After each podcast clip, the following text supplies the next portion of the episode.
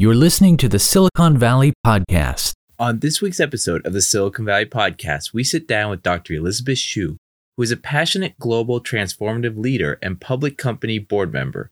She is a C level executive with 20 plus years of experience and a track record of technology, product, business strategy, executive, and consumer satisfaction success. She is the CEO and co founder of A2C Leadership Group, an interactive online education and coaching platform. And she has served as the group CTO at CP Group, a 65 billion revenue international conglomerate, CTO at BMC Software, head of global engineering, project management, professional services, IT, and customer engagement at a few public companies. On today's show, we sit down and we talk about how does one get promoted fast? What would be examples of calculated risk at one's job? How does a CEO grow with the company with the opportunities they come across? What are the extraordinary benefits of the C suite and boardrooms?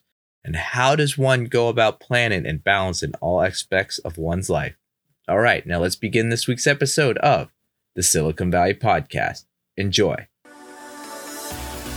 Welcome to the Silicon Valley Podcast with your host, Sean Flynn, who interviews famous entrepreneurs, venture capitalists, and leaders in tech. Learn their secrets and see tomorrow's world today. Dr. Elizabeth Xu, I'm super excited for today's episode of the Silicon Valley podcast. Now, I want to thank you for being a guest on our show. I also want to thank Hanhai, our venue sponsor, for allowing us to record. But before we dive deep into the questions, can you give us a little bit of your background, a little of your career up until this point? Sean, this is a great honor for me to be here. I really appreciate the, the person who introduced us. If you look at my career, I will say that I spent time in China, get my master and uh, bachelor degree in science. I wanted to be a, a rocket science, so I studied space physics. But however, my passion changed during the during the graduate school graduate uh, school time when I was in Beijing. So I decided to become a fashion designer. So I came to the States, wanted to become a fashion designer. However, when I faced the challenge of being a fashion designer, left my husband behind doing research, I decided to pursue my career in science. So I got my bachelor in computer science and I had a PhD in atmospheric science. People felt like I did not follow my passion of being a fashion designer. However, I found something that is much deeper, which is making things. And I channeled my passion from making beautiful clothes into making software that is more useful and to really help business. So that's why I started my career as a computer science. So I started my career as a developer at IBM. So within two years of time, I found out that I had a passion in bringing the team together and I really lead the team. So I became a manager. And then a few years later, actually within the 10 years of my graduation, I became a C-level executive at a public company. Wow. So after that, I went through a lot of challenges. So I became a CTO at a billion dollar company. And again, the C- group CTO at CP Group, which is a $65 billion company. So now I'm on the third phase, third phase of my career, which is uh, CEO of my own company. This is quite the journey you've been on from fashion to, well, PhD physics to publicly traded companies, CTO, and not just, you know, tiny little companies. I mean, 65 billion. These numbers are pretty astronomical. And now your third leg of being the CEO. In this journey that you've gone on, I mean, one thing I, I'm really curious about is the power of communication. How does one communicate? I mean, you've had so many different roles through your career. How does one go about communicating effectively at each level? So, Sean, this is a wonderful question. I, I think this is the most useful question because communication is such a powerful tool. Not only you can demonstrate what's your own intention, but also to have a two-way street, to have a communication with the party you try to communicate with. I will say that the empathy is the number one skill to really see the other party's issue, problem, challenge, motivation, all sorts of things. And then you can step into their shoes, or I call it the virtual box. You step into their virtual box and you can really internalize their problem, their challenge, their motivation, and use your own skill, experience, best practice, and combine their problems, not only just combine to solve their problem. And then you can propose a win-win solution. So when you communicate at a win-win level, you will find out that you can not only just uh, communicate your thought, your intention. You would communicate back to solve their problem, add value to them. And I think the communication is not broadcasting. Broadcasting is one way street, but communication is a two way street that, that you understand them, they understand you, and together you can achieve something called a synergy. One plus one maybe equals two or 10 or a thousand. It really depends on how much you can collaborate. You can understand each other's problem and then bring the value, which is much bigger than just individually each party can contribute. When we became a C-level executive, we constantly felt that you have to have this multi-dimensional thinking, meaning that uh, when I'm in the in a room with a customer with my team, I have to build some virtual, I call it virtual position. One for my team, one for my boss, one for my second line manager, one for my sales, marketing, and the customer. So when we are when we were discussing a problem, we can step into each person's position and try to come up with a common acceptable uh, solution. Sometimes people think that's uh, just uh, compromise. It is not compromise. It is the win-win solution that brings everyone together. So this win-win solution that brings everyone together to communicate it. I mean, I've noticed sometimes engineers have trouble talking. I was a mechanical engineer in undergrad. And you were studied physicist. How important is communication skills with ending up as the CTO of a $65 billion company? Oh, that's uh, a billion dollar question. The first time uh, one of my peer who was the SVP of HR told me, Elizabeth, you should become a CTO. I was, why? He said, you have a capability to simplify things and then communicate back to the people that who can understand. He, I asked him, oh, give me example. He said, one time I remember that you were talking to our CFO. He asked you, what is the service oriented architecture? And you took, uh, you just basically brought a power strip and just say, the service is like electricity. You plug in, you use it. If you don't plug in, you don't use it and you don't charge the customer. Customer will plug in when they use and customer can choose to plug in different kind of a socket to get the different services. He said that moment I knew that you have the ability to really simplify things and also communicate in a very plain language for other people to understand. And also, you're not only just look at the technology, you always ask a question. How can we use this technology to solve business issue? Can we use this technology to solve customer pain? Can we um, work together with the customer, come up with a different kind of use cases or different kind of a usage of our product and can really solve uh, their problem? I would say that there are many skills. A leadership skill is always good, but the ability to simplify things to communicate in a very simplified way with the multi levels is a key to become a C level executive. That's great information. You mentioned leadership skills. Can we dive into that? How important are leadership skills with growing one's business? Well, growing one's business, when you're talking about the growing, that means you cannot do everything all by yourself. If you do everything all by yourself, it's one man show, that you can never scale because you have the upper limit of 24 hours a day. And even though you, you cannot even work 24 hours a day. So the leadership is about motivating people, about identifying the, the goal, identifying the strategy, motivate people and then bring the necessary resources together and to really channel everyone's energy to move forward. Of course, there will be challenges during the, there will be challenges on the way, but the leadership will provide the new adjust the direction, the priority, and get all the possible resources for them to move forward.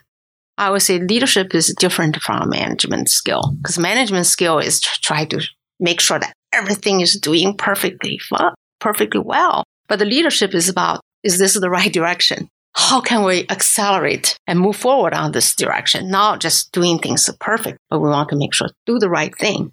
And the manager is all about do the thing right. Can you be a good leader without good communication skills?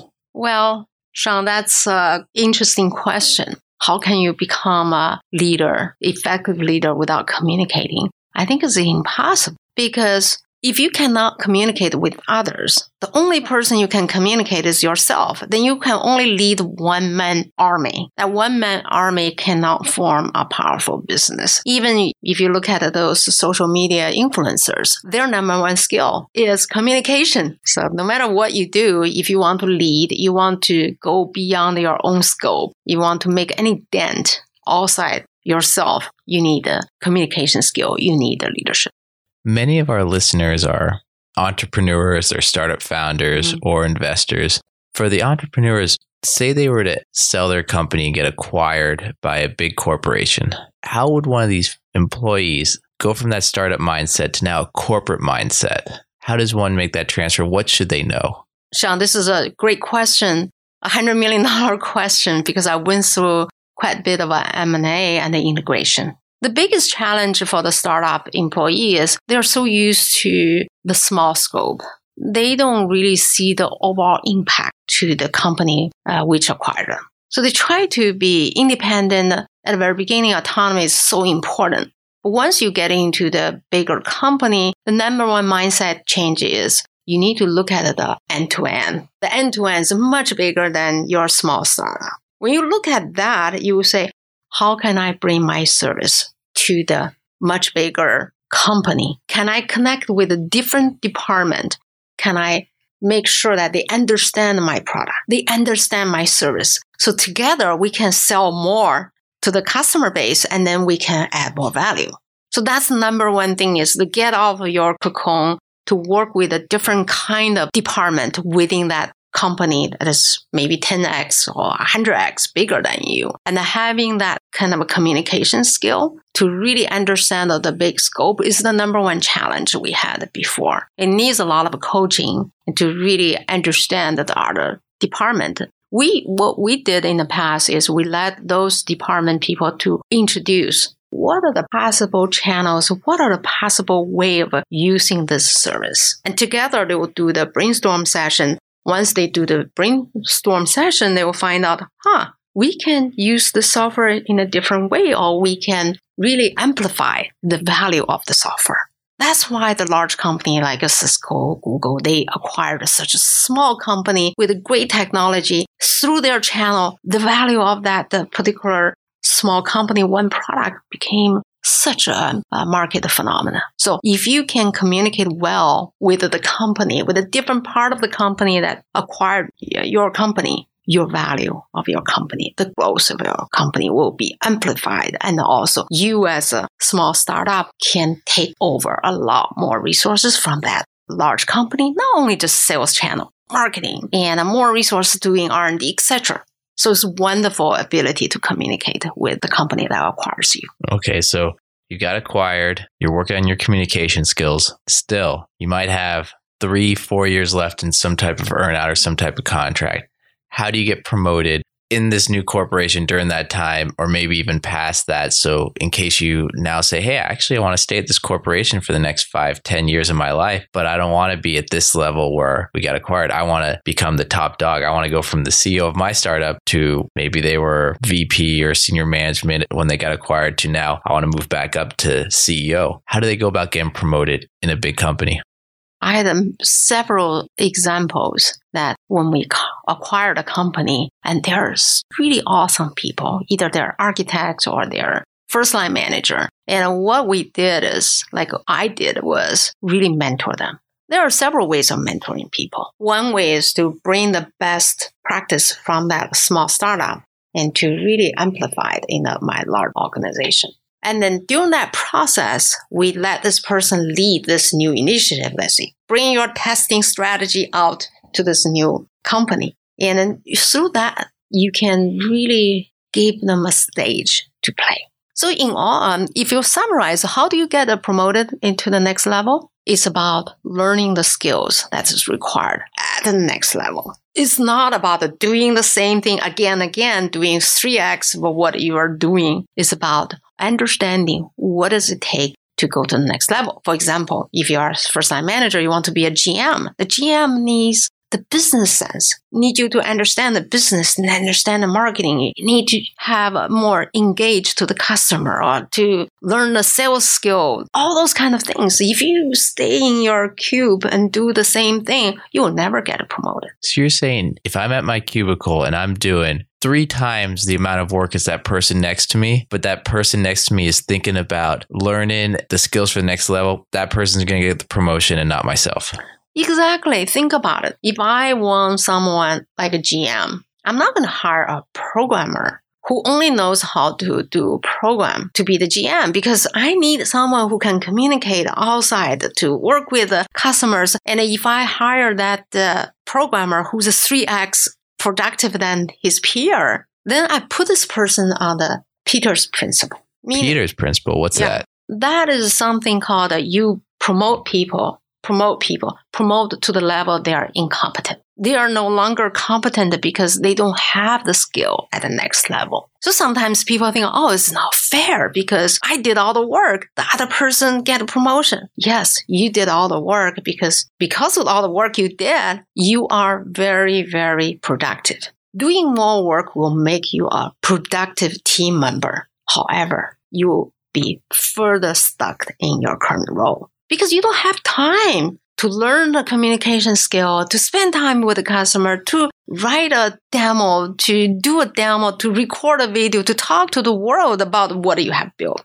Because you just focus on. But however, some company, they have a dual track. Even though you do a lot of uh, detailed work, you can be promoted, but you will hit the ceiling if you don't learn how to communicate as a technical leader. So you will never become a fellow you'll never become a chief architect because chief architect and a fellow also need the leadership and communication skill. To summarize, if you really want to get to the next level, first of all, understand what does it take? What are the soft skills? What are hard skills you need to acquire? And then you need to work out a plan, promotion plan with your boss. Why is that so important? A lot of people think, you know what? I'm just need to get promoted. And then I will show up and my manager's um, door to say, manager, I want to get promoted. And the manager said, huh? You want to get promoted? They got shocked. And they said, you know what? Probably takes a year. You were like, I want to fire this manager. I'm going to quit, go to another job. You know what? When I was a manager, it took me six nine months or even 12 months to come up with a plan. How can I showcase my employee? Because I'm not the only person to make decisions. Uh, my peer, my manager, sometimes my third line manager, we together will ask questions like, is John ready for this next promotion? And the further question is, has John demonstrated the next level of leadership, communication skills, blah, blah, blah. The reason I need six months, nine months, and 12 months is I need to come up with a plan. I want to showcase John in front of my peers, my second line manager, my third line manager. So when we start to have that promotion conversation, it's not like Elizabeth said, John's ready, John's ready, John's ready. It's like, yeah, I had that the presentation from John. That was fabulous. Oh, John solved the customer issue. Oh, he was brilliant in front of customer. And then you don't even have to really sell your employee because you sold their employee in the last six months, nine months, and 12 months. And then they will say, you know what? John from your department is ready for the promotion. So how important is it to have your, your management above you be your champions to move up in the ladder? It's absolutely the most important thing. You know, a lot of times people think, I have done so much. I said, do you know that? Let's see, one time I was having a lunch with someone. I was using my plates. Let's see, if your manager is expecting this much from you, you did this much. But however, the overlap is so little. Your manager would say, John, you haven't fulfilled your task. I, I was expecting this, but you said I did this much. Well, we have a mismatch between my expectation, our goals, and what you have done. And then as a manager, if someone said I did this much, but I only fulfill the part of the requirement, the expectation, I would think, What are you doing? Are you wasting your time? You're wasting company's resource. Actually, you're not even a good employee. We should get rid of you because you're not working on the necessary task you're paid to do. Interesting. Okay, here in Silicon Valley, so many people they spend just one year at a company and then a year at another and a year at another. In their mind, they think this is the best way to move up the ladder is to keep jumping from company to company to company. From your experience, is that the best strategy or is the best strategy to get your management a step above you to help promote you within a company? How do you move up the fastest? It depends. Why is it depend? If you jump the one year, another year, but you follow the one person, each time you jump, you get a bigger role. That's the best strategy. There's so many people, they carry the whole team around. They go, they went to different company. They really um, transform the company as a group, as a well-oiled, well-integrated uh, group. So if you're lucky, you follow one leader who has that ability to transform company and the businesses. Follow. That's the fastest. That's that's interesting. Yeah, you have your own champion that that ready made, uh, practiced, well oiled. And then you guys know you don't have to go through the regular team forming process, building the trust. You're a group that is trusting each other. You know that you fought through so many battlegrounds. You knew the best practice. You didn't even have to talk much because you knew the best practice among this group. So that is the best way to move forward. Changing the, the subject just a little bit, critical and strategic skills. Can you define these? Yes.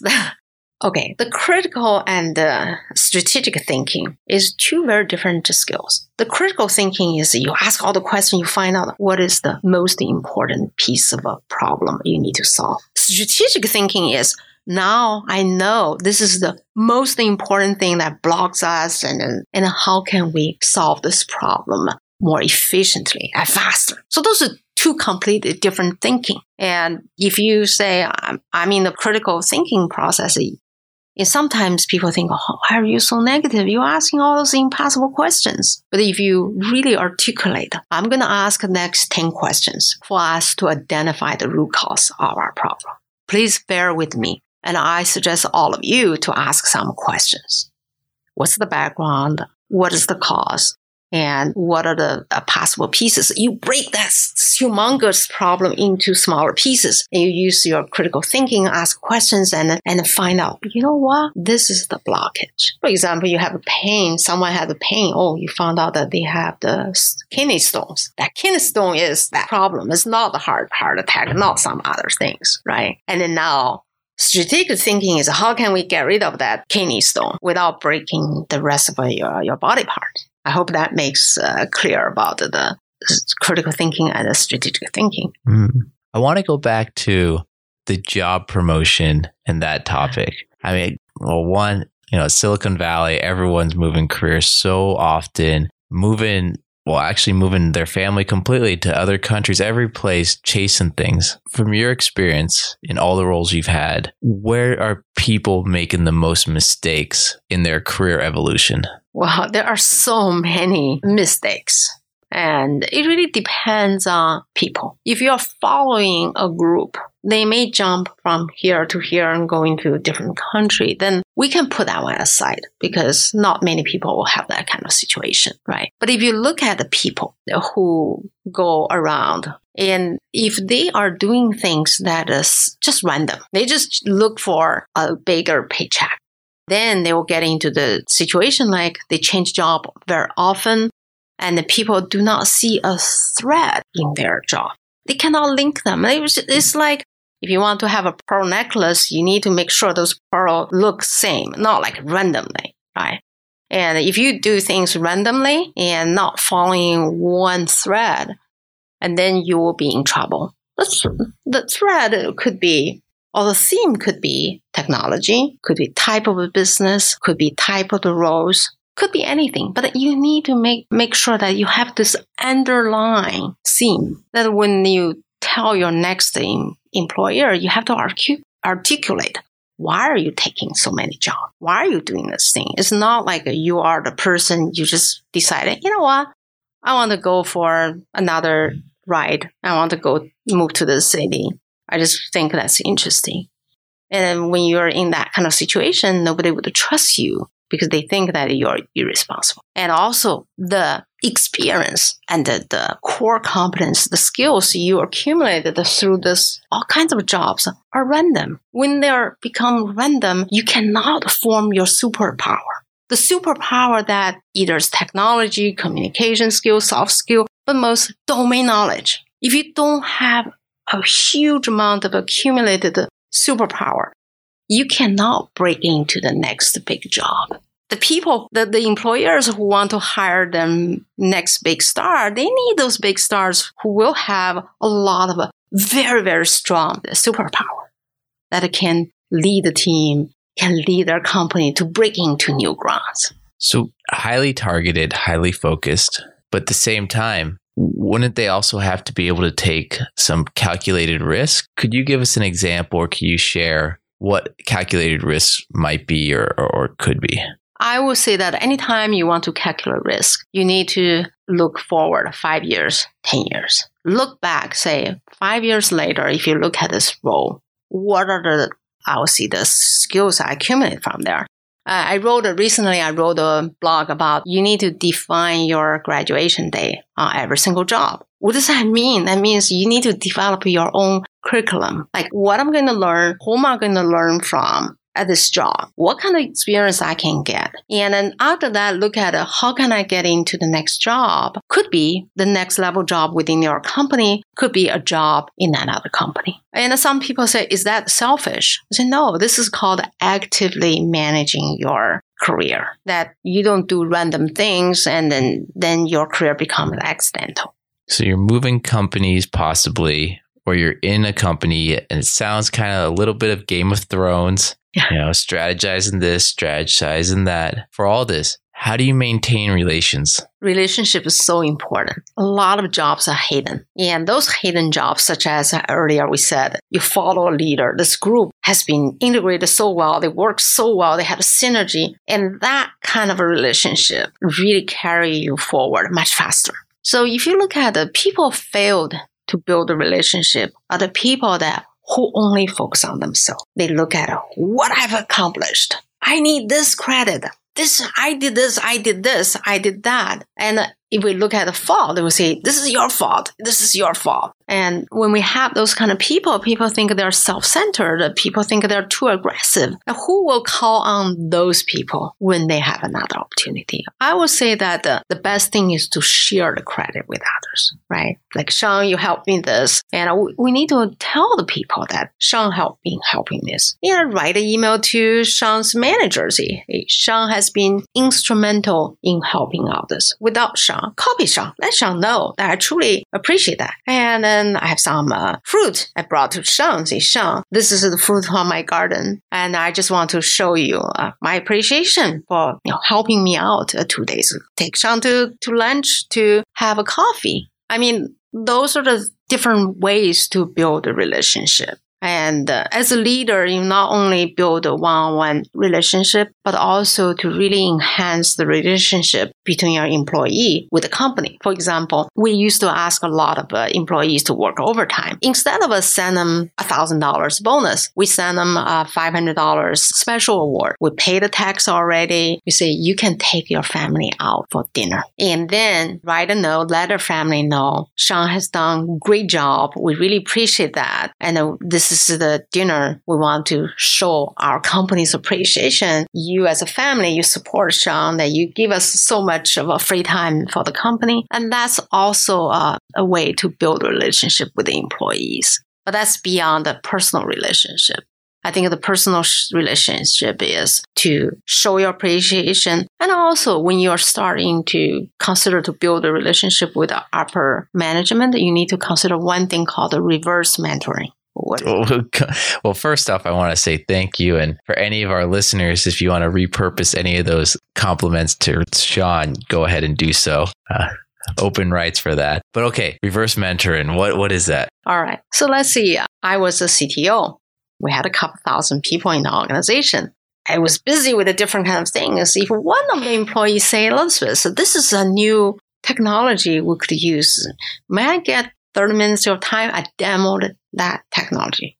I would be so thrilled, right? That's called reverse mentoring. They use their uh, superpower. They use their core competency to fill in the gap of mine, which I didn't have time to study. And, and use that, you can bond with people very easily. Because next time I'll say, Hey, Sean, this is another technology uh, challenge. Would you please uh, give me a quick tutorial? So you go there, you, you learn it, you, you show it to your senior executive, and then gradually you become their advisor, technology advisor anytime they have some challenge, they'll think about Sean. So next time they move to a different job, they'll think, you know what, I should bring Sean with. So that's how you build a relationship by offering, by adding value to the relationship. I think anytime people think, how can I get out of this? What can I get out of this relationship? Once they think that way, the other party is not stupid. They can sense that. They can sense that if they sense this person only take things out of this relationship, next time you call them, they will not pick up the calls.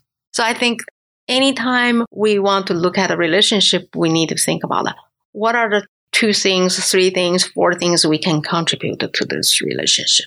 And of course, you're gonna not like build a relationship with anybody. You need to strategically identify the few people you really want to hang out with because the people that you're hanging out with really influence your future outcome because they can serve as the role model. They also can clarify some of your confusion when you're confused, right?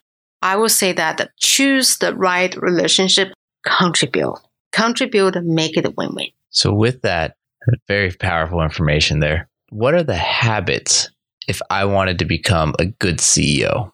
What are some of those habits that I would need? Number one, manage yourself. Usually, the CEO, the number one challenge they have is their own ego. So, manage your ego, tame your ego to really think about strategically. We as a company, what are the future market? How can we connect with the customers? Where do I get the resources? How can I define the strategy? How can I motivate my people? Right? Because CEO is the person because the buck stop there that all the problems stop right there. So you as a CEO, you really need to think about it. Not the CEO will do everything, but how can I channel everybody's energy to the right direction? How can I bring more resources to make this force much bigger, more powerful? How can I connect with the customer, identify the most important, most challenging areas for our customer that I can add value to bring my service, my products to solve their problem, right?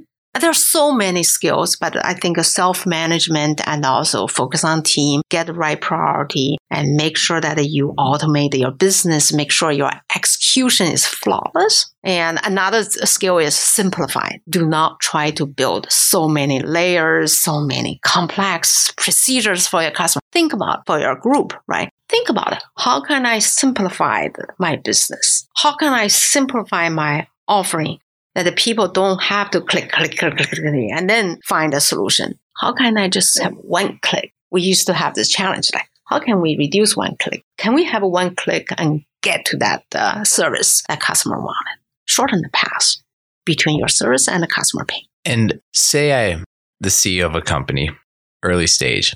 I'm able to build relationships. My communication skills, I feel, are good. Leadership, but the company grows and new skills, new challenges you're going to face, you're going to have to change. How does one go about changing with the company as it grows? What's the hardest person to manage? It's still the same same person. When you grow your company and you find out that your skill set has the mismatch with the scale of your company. So the skill of your own set of skill sets have the mismatch, have the gap between the fast growing scale of the company. Find a mentor get a set of uh, board members or advisors who can guide you. And to move, another thing is some of the CEO just say, you know what, I'm going to be the CTO, hire a professional to become a CEO and to really run the business, right? I think a lot of times, just like Google, the Google founders, they knew their gaps in skill. They hired Eric. Eric came and then managed the Google and grew the Google significantly. But as a CEO, don't you want all those perks that people don't know about? And uh, actually, could you kind of explain some of the, the hidden benefits of being a CEO? There are so many great things that people usually don't know about a CEO. Of course, they have a stress, they have a, they don't have a privacy, but a lot of the CEOs, they have the perks of uh, being in a special social network.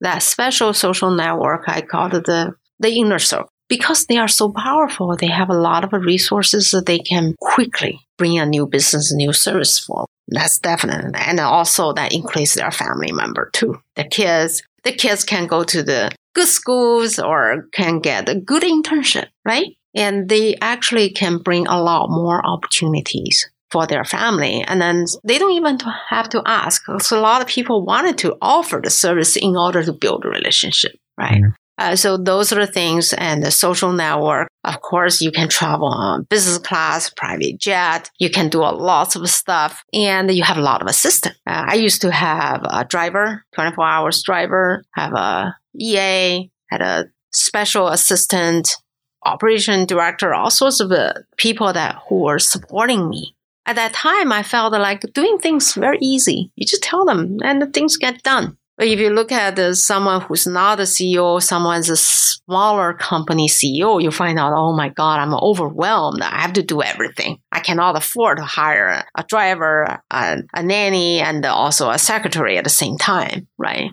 It really depends on your, your scale and the company's uh, scope. I would say that there are many hidden things, but only you enter that inner circle, you will know that the in the, on the deeper side of what kind of benefit it will give to you.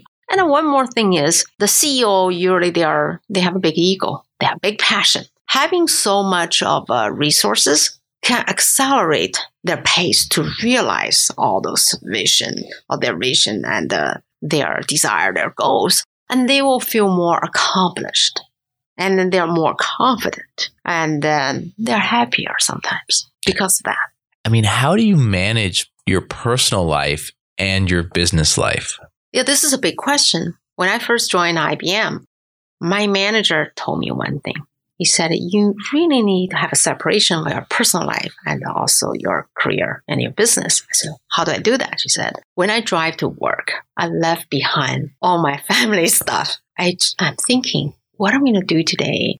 What are the people I need to talk? Yeah, just really bring my mind from what will be the dinner, what you know, what are we going to do to volunteer at the school. And when I drive back home, I would switch my gear, try to leave all the stuff behind and drive back home.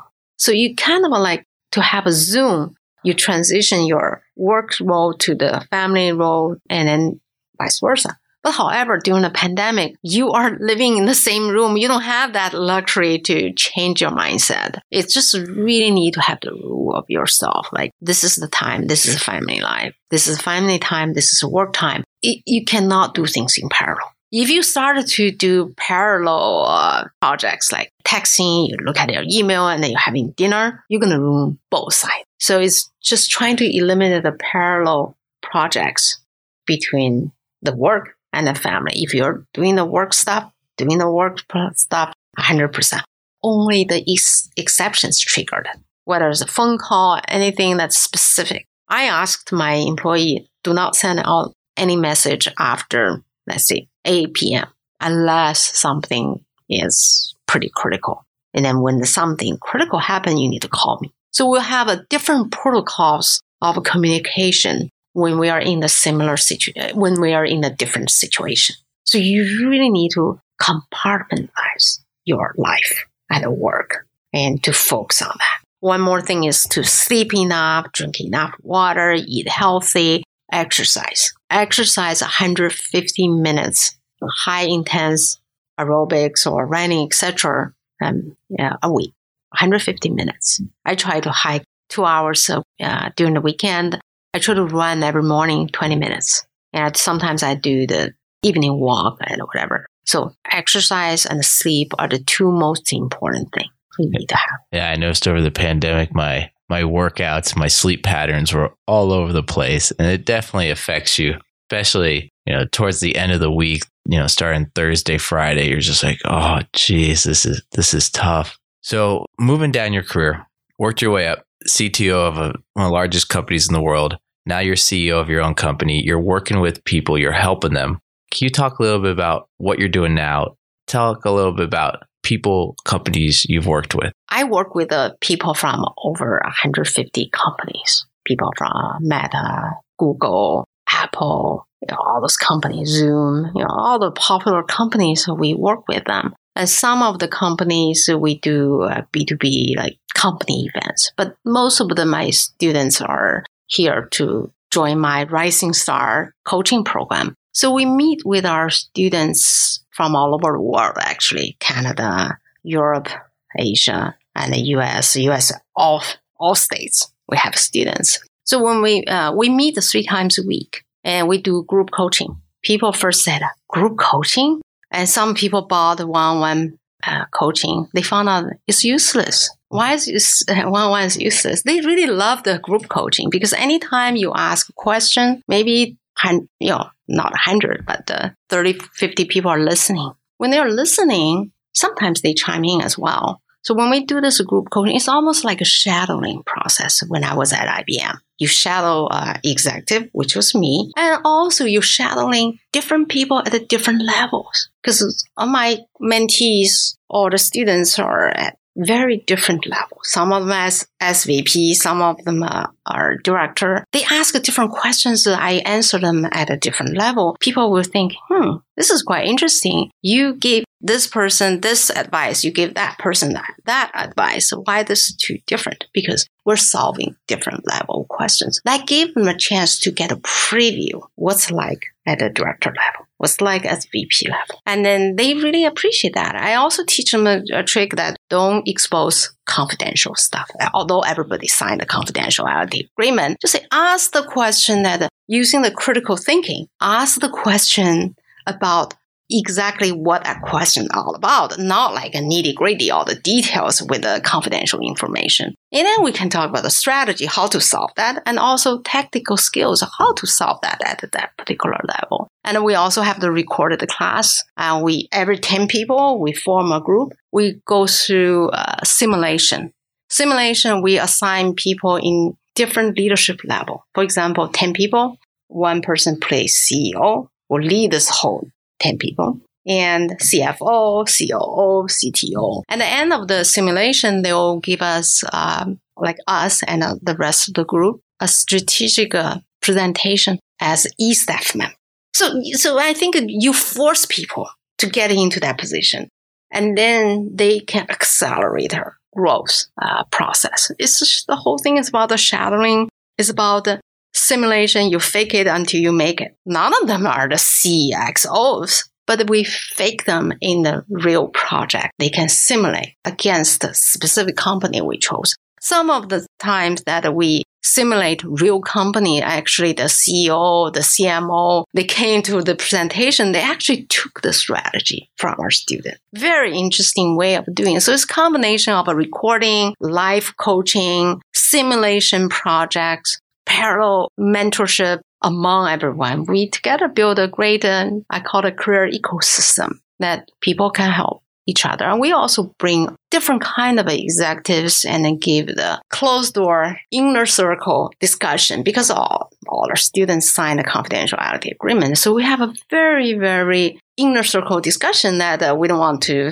let the rest of our world know to really teach the students what is this all about that we're not going to say it here. Hmm. That's fantastic. And before closing up, are there any CEOs out there that our audience should try to study or take notes from, or any references or any resources, books, or that our listeners could start today to study before signing up for your courses or your, your university? Well, I have a book myself called The 10 Step to a Successful Career Myths of Promotion. That book we're about to publish the second revision. We hope that by the end of the year or beginning of next year, we're going to have that book done. There are so many books about leadership and about how to create happiness at a workplace. And I would suggest you read all those great books about, uh, let's see, Walmart CEO Sam, and you can read about um, uh, Jeff Bezos in from Amazon. There are so many books about the CEO. I would say that